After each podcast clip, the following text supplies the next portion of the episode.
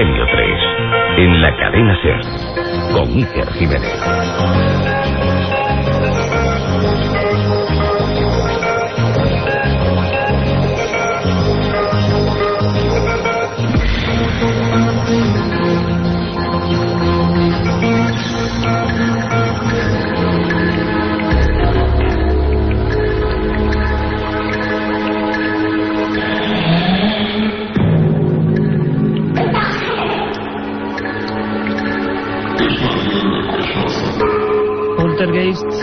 Duende ruidoso, espectro bromista. La terminología es amplia y variada. Y la historia también. Cuentan que desde las crónicas de Plinio el Viejo se habla de casas, de recintos, de lugares donde ocurrían fenómenos extraños. Y lo más curioso es que la mayoría de las veces, desde ese tiempo remoto, se describen de la misma forma o con los mismos síntomas. Golpes provocados en la madera, voces, incluso a veces olores distintos, y es cierto que son casos más extraños, pero incluso presencias etéreas que se reflejan delante de los moradores de esas supuestas casas encantadas. Nos habéis pedido por activo y por pasiva este tipo de fenómenos, este tipo de casos. Ayer dábamos un adelanto prácticamente con el asunto de Sevilla, que está ocurriendo ahora mismo, y que cubría José Manuel García Bautista, nuestro reportero allí. Sin embargo, estábamos preparando, hacía ya una semana, un especial, podemos llamarlo así, sobre casos ocurridos en esta ciudad, desde donde os hablamos, desde Madrid. Tres millones de habitantes, once mil calles y un puñado de casas encantadas.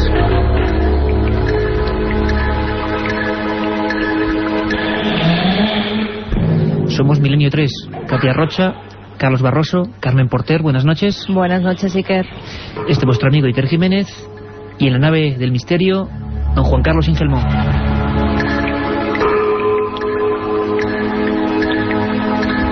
Y es que Carmen, a ese milenio3 arroba cadenaser.com un montón de gente en todo este año, pero sobre todo últimamente con la llegada del verano, parece que a la gente le gusta pasar miedo, nos preguntaban por este tipo de fenómenos poltergeist, sucesos dentro de inmuebles. Eh, son muchos, ¿no?, los mensajes de todo tipo de personas de España. Ayer recibíamos mensajes eh, de Francia y de Marruecos y mm, incitando a que hiciéramos un programa de este tipo, ¿no? Ha habido muchísimos cientos de mensajes que nos decían que hiciéramos un programa sobre casas encantadas. La mayoría de ellos se centraban en Madrid, por, por muchos casos que han oído contar Incluso yo creo que ahora que llega esta época de verano, la gente sale, ve esos edificios, ve sus historias, sus leyendas. Ese Madrid más solitario ahora. ¿no? Exactamente, Iker. Y también se reúnen en las terrazas y empiezan a comentar lo que allí pudo pasar. Bueno, pues vamos a intentar ahondar en casos del ayer y del hoy. Pero como ha habido cientos de mails, también ha habido cientos de programas de otras emisoras, de esta misma, de cualquiera, que ha tocado este tema. Es lógico, y hace muchos años. Lo que creo que nunca se ha escuchado es un poltergeist. Es decir, nunca ha habido una grabadora allí donde estaba ocurriendo ese fenómeno misterioso. Toda la sociología del poltergeist es interesantísima. Yo he provocado antes esos ruidos aquí en la mesa del estudio 1, donde por cierto ya está la penumbra y estamos todos alrededor de documentos, de papeles, de viejas historias.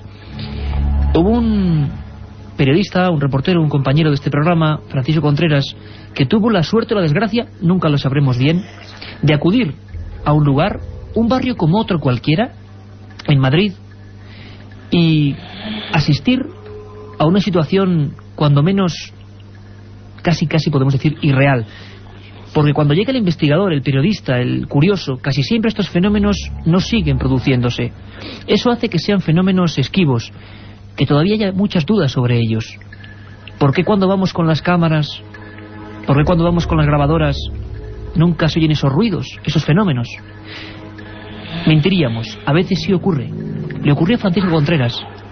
Allí estaba la grabadora, una familia inquieta, la policía había intervenido y el motivo eran unos golpes invisibles, un timbre que sonaba solo, un vecindario agobiado, una situación angustiosa, unas niñas de 7 y 11 años, una familia con unos abuelos que vivían ahí, que en su psicología decían por supuesto que eso era obra de un duende. Golpes misteriosos, llantos y sobre todo miedo. Ahí estaba Francisco Contreras, subió las escaleras, había habido ya dos intervenciones policiales y observó a aquella madre angustiada, había perdido 12 kilos de peso, y aquellas dos niñas. Y de repente, aquellos golpes, aquellos lloros, un poltergeist en vivo. Lo escuchamos, este es Milenio 3, aquí está el documento. No sé qué, de que tuvieran suerte, no sé qué, y una semana después es cuando está pasando. Mira, ¿ven? ¿Ves? Aquí, mira, acá, habla de la puerta el armario, ¿ves? Esta puerta de aquí no suena. Suena esa puerta del armario. Y si fuera a meter al baño le canta la puerta como una bandera, si estaba aquí, no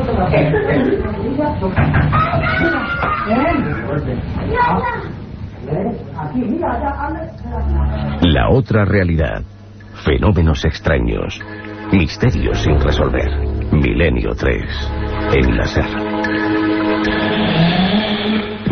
Ahí estaba, como siempre digo, el micro amarillo de la cadena SER que se cuela hasta en esos sitios. Francisco Contreras, compañero, aquí a mi izquierda. Eh, una situación muy concreta. Tú, desde luego, no te esperabas encontrar con esos sonidos, ¿no?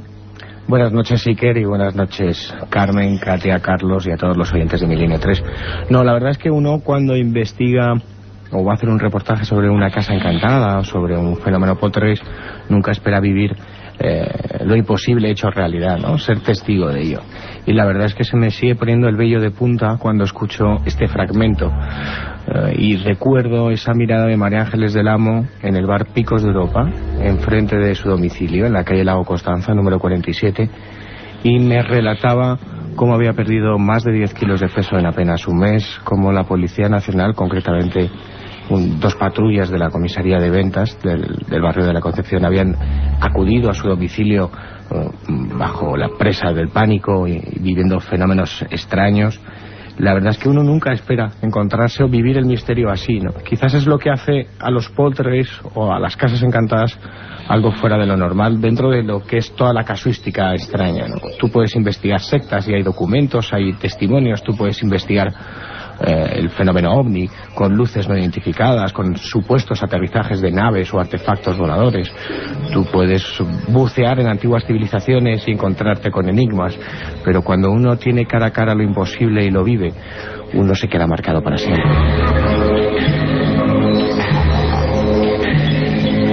Como marcado se puede haber quedado mucha gente que, repito, y no creo que sea masoquismo, sino desde luego nuestra sensación de atracción hacia el miedo hacia lo más desconocido. Y desde luego, ¿qué más desconocido puede ser algo que se está manifestando aparentemente en nuestra propia casa? Yo creo que nos quedan 45 minutos apasionantes. Vamos a tener a periodistas, documentos, voces, historias alucinantes y comisarios de policía demostrando que quizá noches como esta a veces tienen que acudir a sitios donde ocurren cosas difíciles de explicar.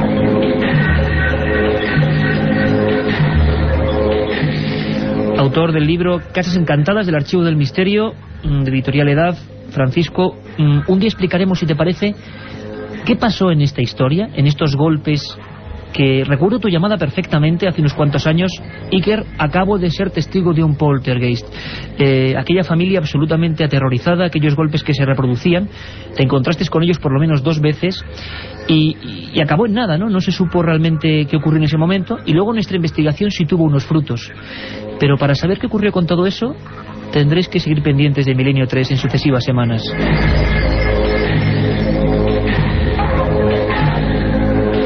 Y tengo aquí sobre mi mesa, porque vamos a empezar esta investigación en vivo, este Madrid misterioso y desconocido y completamente oculto, pero que a veces se refleja en los periódicos. Por ejemplo, el diario El País, ni más ni menos.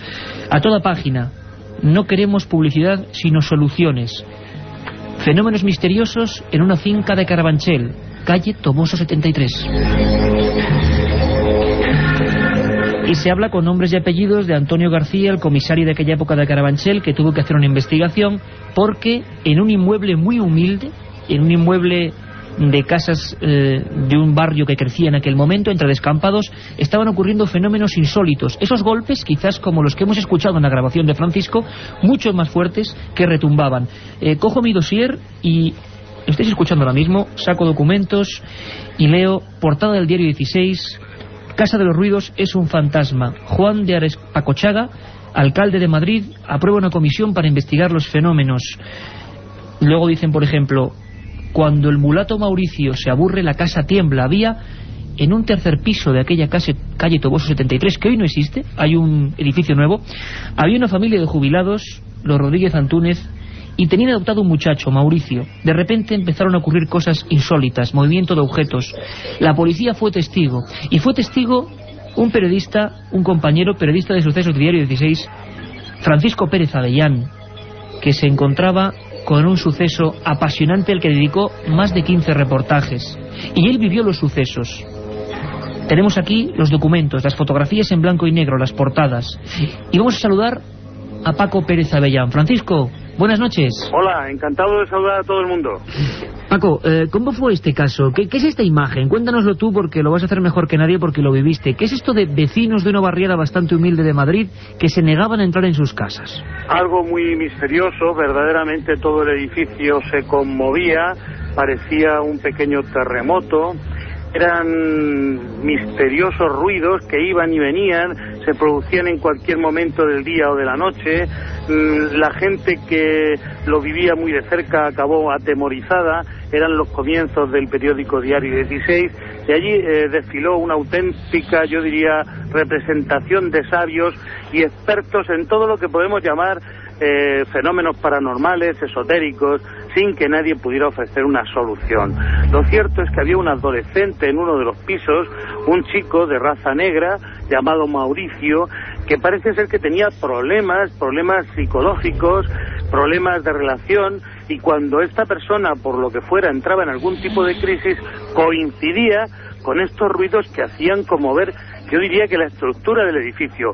Tuvimos la suerte, los reporteros destacados, en contemplar directamente aquellos fenómenos. Fenómenos que, aunque ha pasado mucho tiempo, no se han llegado a esclarecer en su totalidad.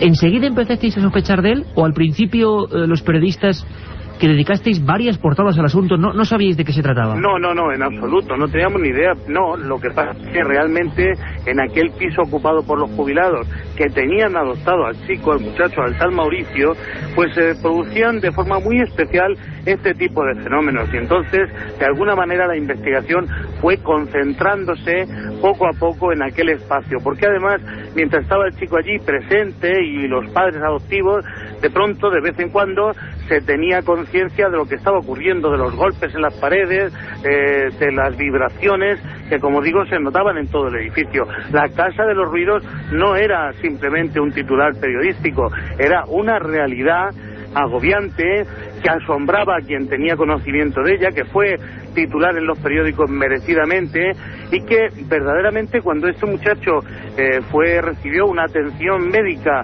y empezaron a preocuparse de él, los ruidos fueron paulatinamente descendiendo hasta llegar a desaparecer en su totalidad.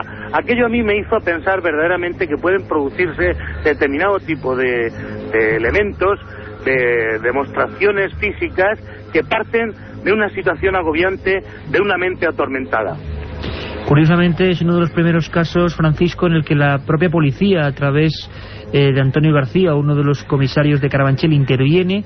La alcaldía de Madrid eh, quiso hacer unos informes. Al final fue uno de los primeros casos con investigación, entre comillas, oficial. ¿Tú llegaste a sentir esos golpes, eh, Francisco? Sí, sí, sí, yo estuve presente en una de las demostraciones, una de las manifestaciones y verdaderamente pasé un rato angustioso, no sabíamos a qué podía deberse, parecía que alguien estuviera golpeando las paredes, pero yo puedo decir que el chico de raza negra, Mauricio, estaba en la misma habitación en la que nos encontrábamos los periodistas, los reporteros, los fotógrafos, y él no estaba golpeando ni las paredes, ni los muros, ni hacía ningún tipo de movimiento físico. Y Francisco Pérez Avellán es eh, el prototipo de periodista de sucesos, lo decimos con todo el orgullo porque también nos sentimos eh, de esa raza, quizá un poco distinta, pero que desde luego vive el periodismo flor de piel. Y, y nos emociona, Francisco, ver estos reportajes, de verdad, con estos titulares, y que, bueno, que estaba ahí el fenómeno, y como siempre, con el mismo misterio que vino, desapareció. Maestro Francisco Pérez Avellán, un abrazo muy fuerte. Ha sido un placer dar testimonio, gracias. Gracias.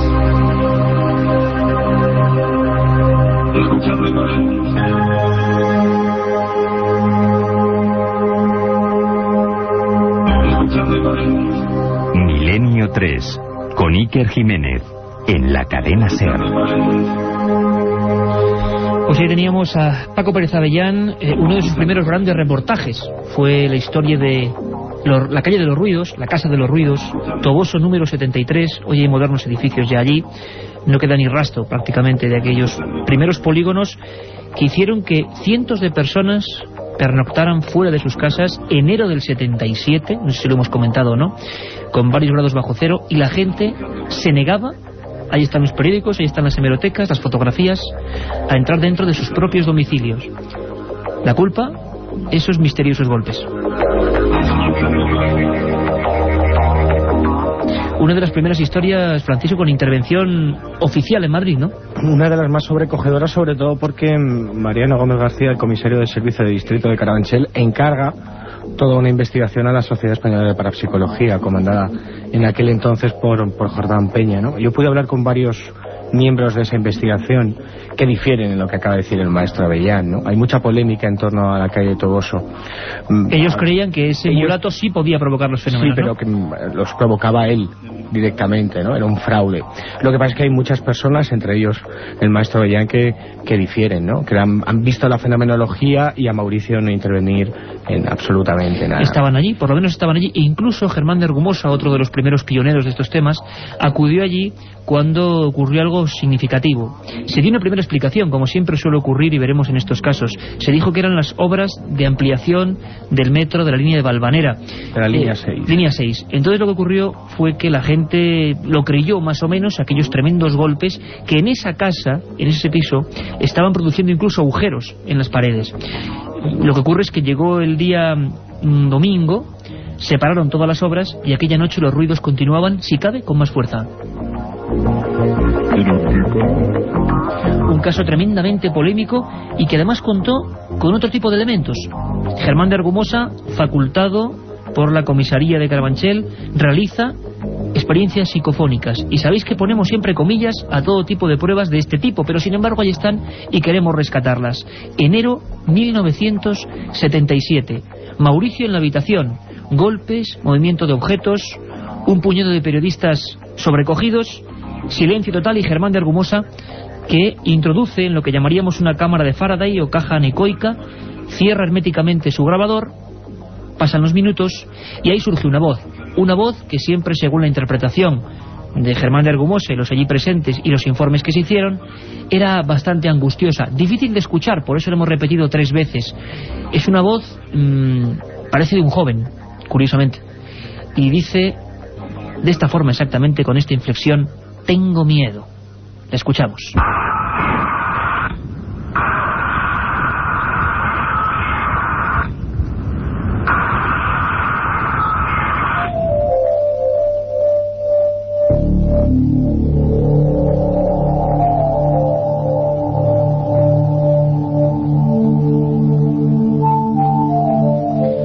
Estaba esa voz casi imperceptible, pero que yo espero que ustedes, que vosotros en el coche, eh, quizá tomando el fresco en algún lugar en, cerca del sitio de vacaciones donde estéis ahora disfrutando, en vuestro domicilio, donde sea, hayáis podido escuchar perfectamente esa especie de lamento que vamos a repetir.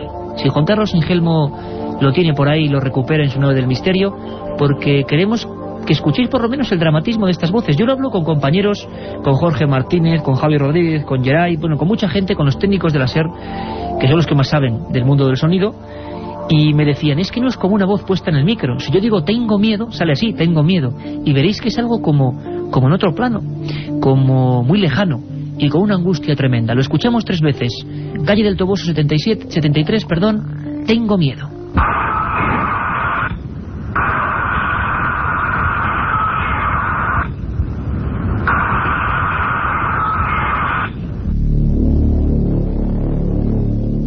Como decimos, en casas como estas no solo hay personas que son sus inquilinos, sino, por ejemplo, la policía. Intervenciones directamente policiales. Y sé que muchos estaréis pensando que hay casos como el de Vallecas, más célebre, o el Palacio de Linares, que hoy no vamos a tocar, porque merecen programas especiales y concretos. Sobre todo el Palacio de Linares, que creemos que tiene una historia antigua apasionante. Policías concretos que estaban allí. Y hemos querido preguntarle pues a una persona que consideran también ilustre maestro de muchos otros policías. Es hoy el comisario del Distrito Centro, el jefe de la comisaría del Distrito Centro de Madrid, es José Manuel Sánchez, y nos sorprendió, porque abiertamente nos hablaba de casos investigados, de archivadores llenos de este tipo de fenómenos que no salen a la luz, y sobre todo de fenómenos vividos por él mismo. Comisario de Centro, José Manuel Sánchez, para Milenio 3. Lo primero que tiene que hacer es verificar la verdad, porque eh, nosotros se nos ponen unos hechos en conocimiento y tenemos que intentar descubrir la verdad. ¿Qué puede ocurrir? Pues hombre, evidentemente si por ejemplo en una casa aparece una cosa extraña y aparecen por allí moradores distintos, se ha podido cometer un delito, que es un delito de, de, allanamiento de morada. O alguien que se sienta coaccionado, intimidado, estamos obligados, nos pagan para que lo, para que lo intentemos descubrir. Lo que ocurre es que, naturalmente, nuestros conocimientos son muy limitados, ¿no? Pero ahí se abre lo que nosotros llamamos un suceso. Se abre una página cualquier persona llama al 091, le cuenta una cosa de esta, se abre un suceso.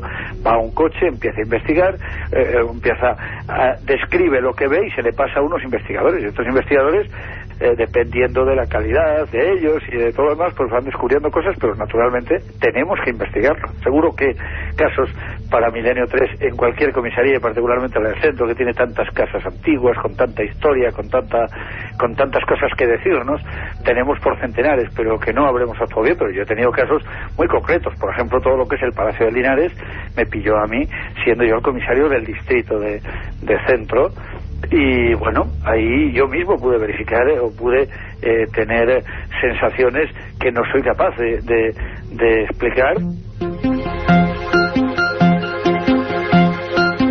Ahí teníamos al comisario que vivió en sus carnes y nos lo contará con detalle cuando hagamos ese especial, ojalá sea desde la Casa de América, desde el recinto cuya base es ese misterioso Palacio de Linares. Importante, Carmen Porter, que la policía, eh, bueno, pues abiertamente este programa eh, nos comente que hay un montón de casos, sobre todo en el centro de Madrid, con casas muy antiguas, y que están ahí para Milenio 3. Habrá que investigar, ¿no? Habrá que investigar en esos archivos del que nos hablaba José Manuel Sánchez, el policía, valiente por contar su testimonio, porque muchas veces nos enfrentamos pues a compañeros suyos que no quieren relatar los hechos. Que han intervenido, pero cuyas bocas están selladas. Por supuesto, y que además es muy difícil que policías así hablen tan abiertamente de estos casos y por supuesto que si nos deja, investigaremos en ellos. José Manuel Sánchez, eh, Distrito Centro y maestro de policías en Interpol. Francisco, es importante, ¿no?, mm, saber y ampliamente comentar que de vez en cuando, claro, no son habituales, pero en Madrid ocurren este tipo de sucesos. En Madrid y en toda España, ¿no? Quizás el gran problema que tienen las fuerzas de seguridad del Estado cuando reciben una llamada pidiendo auxilio porque en una casa o en tu casa están ocurriendo fenómenos extraños es que se quedan mm, atados de manos. Es decir, efectivamente hay un parte de incidencias, un informe en el que se, denuncian si el caso tiene connotaciones eh, peligrosas o truculentas o lóbregas, eh, bueno, pues se investiga, van unos investigadores, eh, pero normalmente, normalmente se archiva, porque no hay explicación. Yo te podría adelantar dos cositas. Ahora mismo en una provincia andaluza, un compañero nuestro está investigando un caso, estamos trabajando poquito a poco, la policía científica lo va a tener que cerrar. Porque, se, ha no hay solución. se ha encontrado absolutamente con, con nada. Es decir, no hay explicación, no hay lógica, no hay, no hay pruebas, no hay datos, no hay... El suceso se acaba, porque no, y acaba en esos archivadores, Francisco, que nos comentaba José Manuel Sánchez, Distrito Centro, Comisario de Madrid. Em, a veces ocurren fenómenos, quizá los más llamativos sea, y luego vamos a hablar del Reina Sofía, y de la extraña tienda, el baúl del monje, donde incluso aparecen presencias o fenómenos más violentos. Pero algo que nos puede inquietar, por ejemplo, a una redactora de la revista Más Allá, por ejemplo, Clara Taoces, que ha hecho un libro magnífico que es Guía del Madrid Mágico, donde ella empezaba a indagar el pasado ancestral de esta ciudad deshumanizada, pero que sigue teniendo raíces mágicas.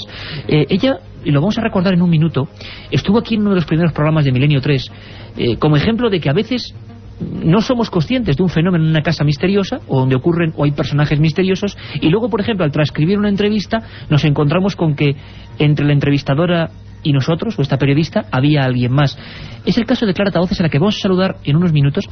Em, Clara Taoces estaba haciendo una entrevista a Juana López Manjón, y vamos a recuperar ese documento porque creo que es espectacular. Es una de las voces más claras que hemos oído nunca eh, entrometerse estaba entrevistando a una persona que ya de por sí era misteriosa, mitad curandera, mitad sensitiva. Eh, esta mujer hablaba y de repente, entre medias, en la transcripción de la entrevista aparecía una voz de las más claras que hemos escuchado. Este sería otro fenómeno que ha ocurrido en Madrid muchas veces y que es típico y que hace que se alarmen las personas, voces paranormales. Nosotros sabéis que tenemos una sección en que recuperamos un minuto de Milenio 3 con nuestro cronómetro especial y lo hacemos para recordar historias apasionantes.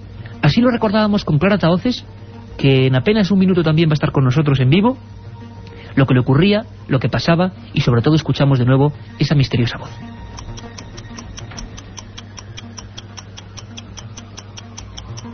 en esta situación de evidencia mmm, ella mm, le están recompensando por no cobrar y que esto hace que ella haya podido escribir siete libros y de repente Clara de una repente, voz yo estoy transcribiendo yo oigo una voz que dice no sé si lo podemos escuchar o se va a oír claramente sí, dilo, dilo.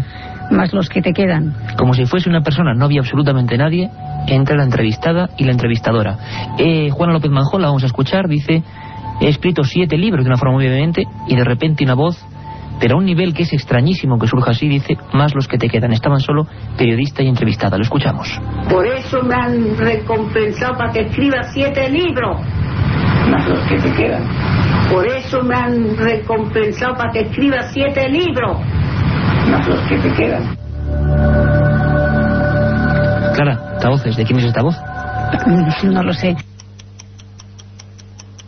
1937. 200 personas mueren trágicamente en el santuario de la Virgen de la Cabeza. 1971 aparece el fenómeno de las caras de Belmez. 2003. ¿Qué relación existe entre estos dos episodios? Descúbralo en Tumba sin nombre. Un apasionante libro de Iker Jiménez y Luis Mariano Fernández. Una tragedia, un misterio, una investigación. Editado por Editorial Edad.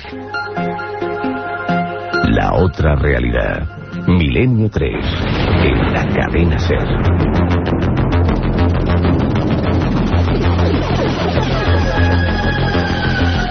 Una voz no apta para, para cardíacos. Y tenemos en Tenerife, en un lugar paradisiaco, a nuestra compañera y amiga Clara Taoces. Clara, buenas noches. Hola, buenas noches a todos. ¿Qué tal? Menudos recuerdos, ¿no? Eh, bueno, sí, sí, estaba escuchando yo también lo que habéis emitido. Efectivamente, fue hace, pues bueno, casi el comienzo del programa, ¿no? De, cuando empezó la andadura de Milenio 3. Y, y, bueno, pues sí, me he acordado del, del caso otra vez. Y eso no se olvida nunca, ¿verdad, Clara? Pues no, la verdad es que cuando te pasa alguna cosa de este estilo, pues se te queda bastante grabada y bueno, la verdad es que no suelen pasar con mucha frecuencia, con lo cual viene un poco a reconciliarte porque a veces pues se investigan casos que no tienen, digamos, un peso específico de cara desde el punto de vista paranormal, ¿no? Y cuando sin buscarlo pues te encuentras con este tipo de, historias, pues claro, evidentemente te viene a reconfirmar que, que, bueno, pues estás investigando algo, estás estudiando algo que, que está ahí, ¿no? Que a veces se nos olvida un poco.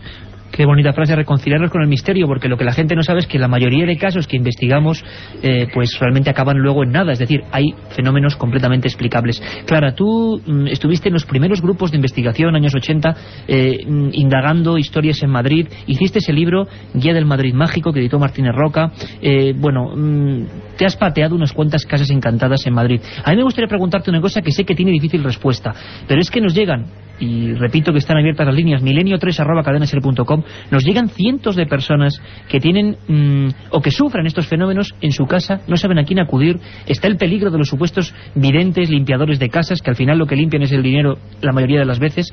Clara, ¿qué hay que hacer cuando uno eh, en su casa, o tú que has comprobado que es lo más viable, qué hay que hacer cuando uno en su casa sufre este tipo de fenómenos?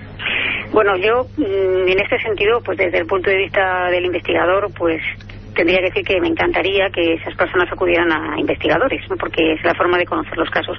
Pero desde el punto de vista, digamos, ético, yo no recomiendo remover los casos. Es decir, eh, eh, acudir a videntes eh, o acudir a personas de dudosa, de dudosa reputación eh, para que nos hagan una limpia, entre comillas, de la casa o nos realicen algún tipo de ritual para quitarnos eso que parece que estamos viviendo, no parece la solución más viable eh, desde el punto de vista psicológico. Y es que estos fenómenos tienden a, a agravarse cuanto más se escarba en ellos. Entonces, quizá lo mejor sería eh, mantener la calma y, e intentar primero ver si ese fenómeno que, que se está sufriendo tiene algún tipo de explicación lógica y racional. Eso es lo primero, ¿no? Y sobre todo que intentar quitarle importancia al tema.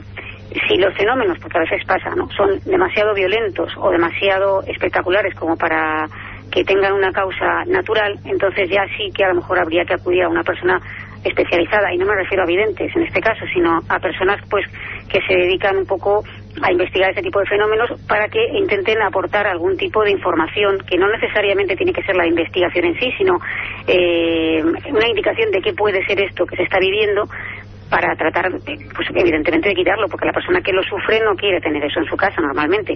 Hay casos que han acabado dramáticamente. Recordábamos la historia de la niña de Vallecas. Tú en Madrid has cubierto periodísticamente algunas historias yo recuerdo algunas, si no recuerdo mal, en Coslada, por ejemplo, donde las familias, los inquilinos, tuvieron que acabar huyendo de las casas, claro. Sí, más de un caso que he conocido de personas que con posterioridad análisis del caso o incluso cuando te llega el caso ya esas personas han abandonado el inmueble porque no les ha quedado otra solución y hombre, es triste porque tal y como está el problema de la vivienda en España, especialmente en Madrid, pues el tener que hacer esto que supone que ya la persona no aguanta más, es decir, una situación completamente desesperada y, y bueno, pues no, no optan por la solución de marcharse, ¿no? Efectivamente. Clara, de todos los casos que son unas buenas decenas que tú has investigado, centrándonos en Madrid como esta noche estamos haciendo y quizá apartándonos un poco de los casos clásicos como Palacio de Linares o Vallecas, eh, ¿a ti cuál ha sido personalmente el que más te ha impresionado? Bueno, a mí a nivel personal, eh, un caso que, se le llamó el caso embajadores, que curiosamente ese caso no está reflejado en el libro. Pero en este caso, digamos que de alguna forma tuve una cierta implicación, entre comillas, es decir, que estando presente en, una de las visitas al domicilio, un domicilio eh, también por la zona, digamos, más antigua de, Madrid, pues, eh, pues bueno, en una de las ocasiones sucede que, estás presente cuando pasa algo, ¿no? En este caso fue eh, una fenomenología tipo RAPS, que son una serie de golpes que generalmente van asociados con el número 3, eh, en una de las habitaciones, estando todas las personas mm, que estaban en ese momento en la vivienda estábamos sentados en, el salón y, sonaron pues como tres golpes muy fuertes, muy secos en una de las habitaciones y el perro que estaba por ahí por el pasillo salió despavorido y se metió debajo de los pies del propietario de la vivienda. Y acto seguido la temperatura del inmueble empezó a descender de forma muy brusca, teníamos puestos termómetros y en cosa de pocos segundos la temperatura descendió por como 5 grados, habiendo colocadas dos estufas y, si no recuerdo mal, la calefacción y mm, porque era una casa fría, ¿no? Y, entonces nos levantamos a ver para ver qué sucedía y esto estábamos grabando toda la toda la charla con estas personas los golpes aparecen reflejados en la cinta incluso y en ese momento en el que pregunta eh, la propietaria de la casa qué, qué, qué, ha sido ese golpetazo, ¿no? pues se oye una especie de voz mm, mezclada también en la conversación como ronca, seca, masculina y, fuerte, que parece pronunciar una, una, frase que hasta la fecha no sabemos qué es lo que dice, no se entiende bien, ¿no? Pero sí te puedo decir que cuando los levantamos para ver de dónde provenían los golpes, eh, pues una corriente de aire nos sorprendió en, medio del pasillo y no te puedo asegurar que no había ninguna ventana abierta. Pero vamos, cuando te hablo de corriente de aire me refiero a que se llegaron a mover los pelos. O sea, fíjate la fuerza ¿no? Este, de, este, de, este, aire. Y digamos que este es el caso que a mí particularmente me impresiona más porque normalmente cuando llegas a los casos sí te cuentan cosas muy impresionantes, pero llegar a sentir o ver algo es muy difícil, siendo pues que no vas a estar en el domicilio 24 horas de, vigilancia, ¿no? Y, bueno, pues cuando tienes la suerte de frecuentar mucho eh, pues un caso, una casa o te dejan, te permiten, pues a veces tienes la suerte de, presenciar o de sentir algo, como en este caso. Francamente impresionante y más a estas horas. Clara voces, compañeras, sobre todo ese mensaje, mm, sabemos que es difícil para quien vive estos fenómenos, pero tranquilidad y muy importante no entrar en la espiral de sugestión que siempre provoca malos resultados. Un abrazo fuerte, compañera, y muchas gracias. Gracias a vosotros. Un saludo para todos.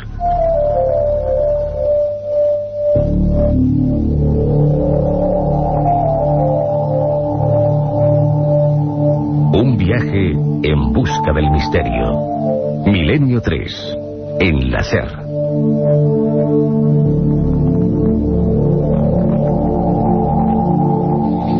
menos 20 y Clara Taoces que, bueno, nos contaba parte de sus secretos de investigadora. Es difícil ver una mujer acudiendo a este tipo de fenómenos tan bizarros, tan fuertes y que pueden provocar pues tantas emociones dispersas. En Madrid tenemos una historia riquísima de casas encantadas.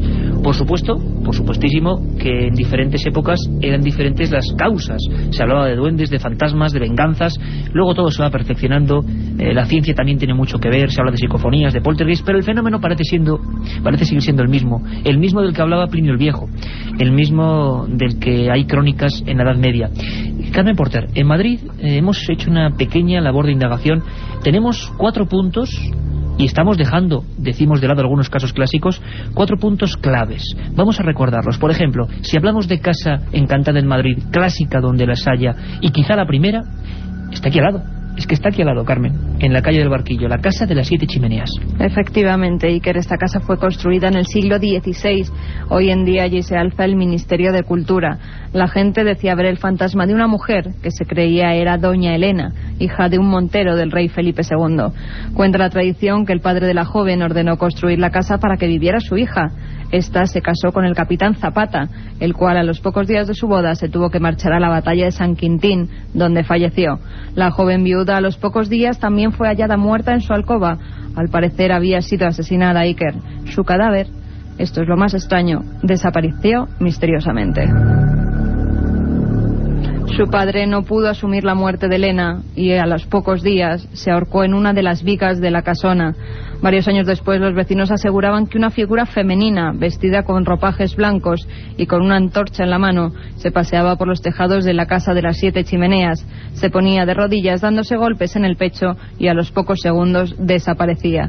Ya en el siglo XIX, con motivo de unas obras que se estaban realizando en el inmueble, los trabajadores hallaron en los sótanos el esqueleto de una mujer y a su lado varias monedas del siglo XVI. Recordemos, Iker, la época en que esta señora, Elena, desaparece, es asesinada. Y ya en 1960 son descubiertos otros restos humanos, en este caso se trataba de un hombre. Parece una conexión directa, restos humanos, fenómenos posteriormente a nivel misterioso, a nivel poltergeist. Tenemos también en el Palacio Real noticias en la prensa en la época, en 1658. Efectivamente, en esa época muchas personas son testigos de los fuertes golpes y voces que salen desde la capilla y se van extendiendo por el resto de las estancias. Sobre todo, decían que esos golpes, esos gritos, se concentraban en la torre del despacho del rey y en la torre del reloj la Gaceta en marzo de 1658 y hubo una casa en pleno Madrid que la llamaron Casa del Duende Efectivamente, la Casa del Duende, un 2 de noviembre hacia el año 1700, en la calle del Conde Duque, esquina con la del Duque de Liria, los vecinos decían que había una casa habitada por duendes. La casa era propiedad del Duque don Nicolás María de Guzmán. Tras su muerte pasan muchos años hasta que es de nuevo habitada. En la planta baja se establece una taberna y en el segundo piso la casa de la dueña. Observan a un hombre muy bajito y barbudo que delante de sus ojos se esfuma. Hay que decir que en esa taberna se reunían a jugar a las cartas, no tenía muy buen nombre y son decenas las personas que son testigos de estos duendes que en algunas de las ocasiones iban armados con látigos y garrotes y atacaban a los jugadores. Más tarde la vivienda... Por ejemplo, legendario, ¿no? Del Madrid más bizarro, sin duda alguna. Más tarde la vivienda es adquirida por una señora de la nobleza, Rosario de Vargas, que ve tres de estos pequeños seres y sale huyendo de la vivienda. También el canónigo Melchor de Avellaneda, que no creía en leyendas, habitó el lugar y al poco tiempo lo tuvo que abandonar. Incluso el Santo Oficio tiene que intervenir, abre un proceso y decide exorcizar la vivienda. Pero los vecinos no quedaron contentos con esto porque decía que seguían oyendo extraños ruidos y viendo extraños seres. ¿Y que deciden? quemar el inmueble y así destruirlo. Elementos legendarios, elementos, eh, bueno, que están ahí entre la ficción y la realidad de un Madrid distinto por completo.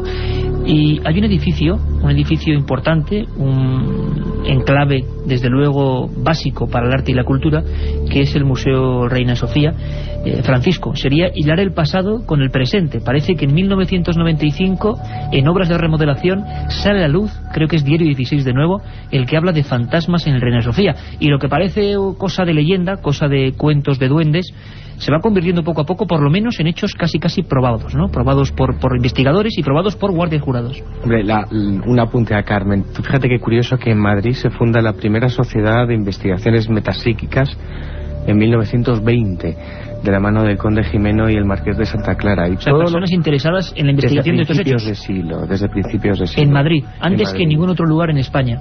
Bueno, ten en cuenta que desde 1860-70 en toda España circulaban ya las teorías espíritas de Allan Kardec. De hecho, en 1860 el obispo de Barcelona... Allan Kardec, uno de los supuestos padres de esta doctrina del espiritismo. Y los fenómenos extraños, hace una quema de libros pública, pero para que veas lo que son las cosas. Ya desde 1920, principios del siglo XX, se investigaban. Había intelectuales de la época relacionadas con las letras y con las ciencias que buscaban una explicación a estos duendes, entre comillas. Y Reina Sofía, año 95, vamos a ver documentos importantes, investigadores que estuvieron ahí dentro y lo pasaron muy mal, pero incluso hay crónicas, Francisco, casi casi hilando con lo que decía Carmen, crónicas de ese siglo XVII, que parece que fue muy activo, eh, no solo fue el siglo de oro, sino fue también siglo de oro para los fantasmas madrileños, desde luego. Se habla en una publicación que tú lo vas a comentar, y lenos esa pequeña crónica, porque se centraba en este lugar donde luego en el 95 hay fenómenos extraños que ahora vamos a escuchar. Los fantasmas del Reina Sofía salen a la luz pública o cobran fama el 21 de abril de 1995 cuando el reportero Álvaro Gariño, eh, el redactor del diario 16, hace una crónica fantástica que la titula Los fantasmas del Reina Sofía y en ella cuenta como un grupo de investigadores paranormales, que es el grupo ETA, que dirige el sacerdote Padre Pilón y donde están Sol Blanco Soler y Paloma Navarrete, bueno, pasan diferentes noches autorizados por José Irao, que era el presidente, vicepresidente del, del centro, para que investigue una serie de fenómenos extraños que y ahora escucharemos a Sol Blanco Soler, que, estuvo están, allí. que están viviendo, bueno, toda clase de sucesos insólitos. Pero la historia del Reina Sofía eh, viene de atrás. Viene incluso cuando era la dependencia eh, o albergaba el hospital de, del antiguo San Carlos. Eh, allí periódicos ya dejan constancia como la Ilustración Española Americana de lo siguiente y te lo leo brevemente. Los enfermos se asoman por las ventanas del hospital cuando atardece para tomar el aire y descubren sus rostros amarillentos, algunos casi moribundos, rostros empalidecidos por la enfermedad, o quién sabe si por el sufrimiento de pernoctar en un edificio donde suelen ocurrir cosas extrañas, nunca explicables, apariciones y ruidos fantasmales, según se quejan los propios enfermos.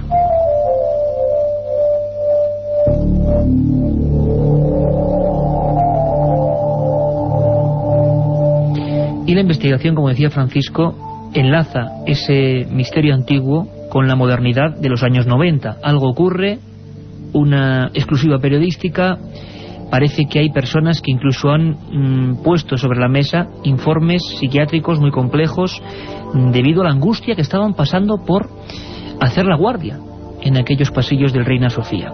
Uno de los investigadores que estuvo allí y el primero que recibió esos informes es Ángel del Río, compañero de labores informativas en la cadena COPE y en el diario El Mundo, y que se metió a fondo en esta historia, tan es así que acabó haciendo un libro, Casas Encantadas en Madrid, y nos explica de esta forma, rotundamente, cómo le llega esa vigilante, concretamente una chica, que parece que está muy afectada porque está viendo cosas extrañas en aquel lugar, en el Reina Sofía.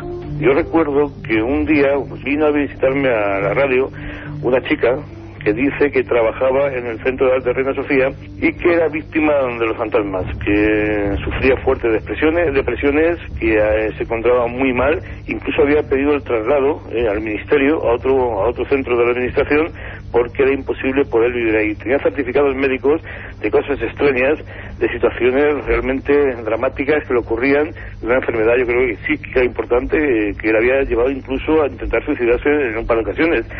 Ella se quejaba porque la administración se negaba a admitir esta serie de fenómenos que ella sufría, porque eran fenómenos paranormales, no estaban certificados eh, médicamente, pero eh, sí que eh, estaba en tratamiento psiquiátrico. Yo no volví a saber de ella y luego me enteré que había varios trabajadores que coincidían en estas apreciaciones. Bueno, el Centro de Arte de Sofía, como, como saben todos los madrileños, incluso fuera de Madrid, fue el antiguo hospital, el hospital provincial, eh, se produjeron en otra época enterra enterramientos en ese centro, incluso cuando se pro procedió a la remodelación para convertirlo en el centro de arte de Reina Sofía, pues aparecieron algunos restos humanos propios de los enterramientos que se habían producido. Nuevo esa constante que parece algo que persigue a determinados lugares. Hechos luctuosos, y yo recuerdo ahora la calle Antonio Grillo número 3, hablábamos ahí con Salvador Ortega de la Policía Científica, donde varios crímenes siempre centrados en una misma habitación durante diversas épocas y luego fenómenos extraños. Hechos luctuosos parece que son la antesala en algunas ocasiones de este tipo de fenómenos. Sol Blanco Soler era, como comentaba Francisco Contreras, una de las integrantes de aquel equipo de investigación del Padre Pilón eh, al que fue concedido un permiso, o quienes fueron con ciertas acreditaciones, para pasar una serie de noches. Eh, hablaban, y nos hablaba Sol, mm, de ascensores que sin el flujo eléctrico incluso se pusieron en marcha. Y además ellos acudían con bastante escepticismo tras recibir las quejas de estos guardias jurados y digamos un poco la angustia general. Pero lo que sí les dejó helados fue eh, algunas descripciones concretas del resto de vigilantes. Los vigilantes, que además son, y mandamos un saludo a todo ese gremio que sabemos que nos escuchan, son a veces los primeros testigos de este tipo de fenómenos porque están de noche ahí, en esos lugares solitarios. Escuchadme atentamente porque es impactante lo que tuvo que recoger esa comisión, esa investigación de Sol Blanco Soler y del equipo EPTA y los documentos y testimonios que pudieron ellos grabar testimonios que hablan de visiones, ya no golpes y sonidos, sino visiones de figuras en aquellos pasillos. Lo escuchamos. Una segunda vez que estuvimos en el 95 fue porque algunos vigilantes, cuando recorrían esos enormes, eh, bueno, pues avenidas o llámalas como quieras, ¿no? O claustros, ¿no? Del edificio, pues habían denunciado de que se sentían muy incómodos porque habían veces que habían visto mm, como procesiones de monjas eh, recorrer el, el, edificio. Eso, cuando fuimos en el 95, pues tenía también su razón de ser. El edificio tiene una carga de vivencias muy grande. Eh, todo el mundo sabe que eso fue en sus inicios hospital de beneficencia, fue también psiquiátrico, más tarde fue, bueno, sitio donde había eh, las prácticas de medicina eh, más había por supuesto también depósito de cadáveres, es decir que ese edificio siempre ha tenido una carga emocional de, de, tragedias, de sufrimientos y por supuesto había una congregación religiosa en los inicios que se ocupaba del cuidado de los enfermos. Digno de una película de terror accidentes, muertes, congregaciones muy concretas y fenómenos extraños. Tenemos incluso, Carmen, en el siglo XVIII, eh, relación de accidentes o de muertes violentas y fantasmas ya de lo más escabroso o fuera de lo clásico como es el de la calle Santa Ana, aquí muy cerca de aquí donde estamos en el estudio 1, ¿no? Y donde actualmente se sigue poniendo el rastro de Madrid. A principios del siglo XVIII surgieron numerosos testimonios que aseguraban que el fantasma de un hombre se paseaba por los tejados de esta calle y que incluso llegaba a entrar por las ventanas de alguna vivienda. La gente creía que se trataba de un curtidor de pieles que había muerto en esa calle en un accidente de carretas fenómenos antiguos, fenómenos dignos de ese Madrid de antaño. Y hay tiendas, hay lugares, hay establecimientos donde, mm, bueno, pues se guardan estos enseres, los llamados anticuarios aquí en Madrid. Tiendas antigüedades en otros sitios, aquí no sé por qué Madrid se les llama anticuarios. Y hubo un caso espectacular, Francisco, tú acudiste allí rapidísimamente, lo viviste también en tus carnes. El baúl del monje se llamaba, ¿qué pasaba allí? Bueno, salta a la luz mm, a la opinión pública en febrero de 1999. Eh, la prensa y diferentes emisoras de radio dan la noticia de que en la calle Monasterio, Marqués del Monasterio número 11, en una tienda de anticuarios. Hace poco entonces, año 99, has dicho. 99. Hace cuatro años. Ocurren fenómenos extraños, ¿no? La verdad es que 48 horas después de enterarme de la noticia estaba allí hablando con sus propietarios, con Ángela y con Noel, y la verdad es que me encontré un caso peculiar, distinto y quizás, si me permites catalogarlo, etiquetarlo así, romántico, ¿no? En Madrid tenemos fantasmas para todos los gustos. Artistas como los del Reina Sofía o los que hay en el Auditorio Nacional Supuestos de fantasmas, claro. Supuestos fantasmas. En el Reina Sofía o en el Auditorio Nacional de Música, violentos y macabros como pueden ser los que ocurrían o aparecían en, Vallecas. Y este es romántico, romántico por el lugar donde supuestamente ocurren esta serie de fenómenos, ¿no? ¿Cómo es la tienda? Bueno, la Para que nos es, hagamos una idea ahora con los documentos es muy peculiar, ¿no? Es como un buen anticuario te encuentras piezas de arte de cualquier época, ¿no? Y te sumerges en una atmósfera histórica que te traslada a otros mundos o a otras etapas de la historia fantástica, ¿no? Uno se queda eh, como soñando, ¿no? En un viaje en el tiempo. Eh, aquel día en que me encontré a Ángela, la verdad es que lo que no me esperaba o lo que no esperaba escuchar era la cantidad de fenomenología extraña que ahí había habido. había miedo. mucho miedo y mucho terror, incluso una casuística que no se había dado nunca en Madrid, que se denomina aporte. Y para que Vamos a escuchar oyentes- eh, caídas y apariciones de objetos. Materializaciones de objetos de la nada. Vamos a escuchar una cosa importante, tú lo grabaste ahí, pedimos como siempre disculpas porque son grabaciones no hechas para un programa, sino estando investigando en el lugar de los hechos. Eh, escuchamos cómo se llamaba la propietaria. Ángela. Ángela, hablando de los primeros fenómenos, estallidos de vasos, movimientos de objetos que hacen que al final acabaran pidiendo auxilio y a nivel público. Escuchamos este testimonio del baúl del monje. Una de las noches venimos aquí, nada más abrir la puerta, oímos ¡Cataflam! Y dos vasos que estaban aquí, de repente aparecen estallados contra una de las cabezas de las cabezas que tenemos aquí, esas cabezas romanas. Nada más entrar, ¿eh? o sea, fue entrar y ¡plop! Y muchísimo miedo. Ha sido violento porque de repente so- las cosas, lo, que, lo que tiraba, las cosas que, que se movían, muchísima violencia, se estrellaban. Pero curiosamente nunca nos daba a nosotros, ni siquiera roto objetos valiosos que hemos tenido aquí. Bueno, por lo menos era considerado, no rompía las piezas más importantes, pero lo que sí hacía era dejar presencias que serían características de estos fenómenos, extraños olores. Escuchad, Ángela, porque la descripción es desagradable y absolutamente gráfica. Desde olor a pelo quemado, que es dentro de este armario, olor a pelo quemado. Es curiosísimo. Otras veces olor a podrido, de una manera espantosa. Y al segundo, oler a rosas. Al segundo. Esto era un cambio de olor radical.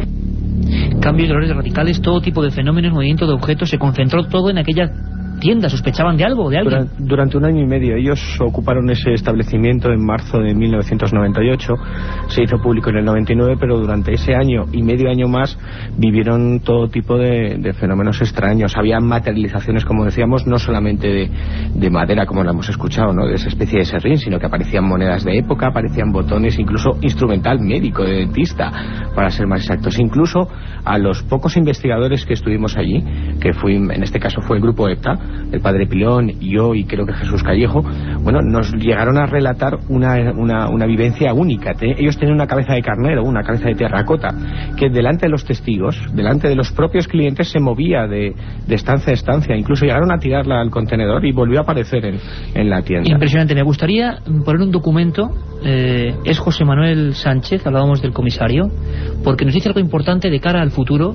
Comisario del Distrito Centro de Madrid, hay que seguir investigando, hay que seguir indagando. Escuchamos sus palabras. Yo creo que todos los expedientes que hay en la policía, a cualquiera que quiera investigar sobre estas cosas, ahí tenemos que, permitir que avance la ciencia y que, se, y, que, y que, pues eso, se descubran cosas. Por ejemplo, yo he leído vuestro libro, el de Tumba sin nombre, ahí hay una cantidad de cosas que te llaman la atención y que te dices, esto seguro, ¿eh? seguro que aquí hay una realidad que no hemos descubierto. Bueno, pues en lo que los archivos de la policía, en lo que los policías podamos ayudar, estamos moralmente obligados, naturalmente, a- a- a colaborar. Comisario Distrito Centro, muchos casos, una realidad que no conocemos, Francisco. Crónicas del mundo del misterio. Recomendamos, por supuesto, ese trabajo magnífico, Casas Encantadas, Crónica de un siglo de misterio, Editorial Edad, el Archivo del Misterio. Hemos intentado simplemente poner pequeños documentos policiales, periodísticos, investigadores, de algo que ocurre en ese otro Madrid al que a veces hay que, bueno, abrir las puertas. Espero que hayan disfrutado. Nos escuchamos a las 3 de la madrugada.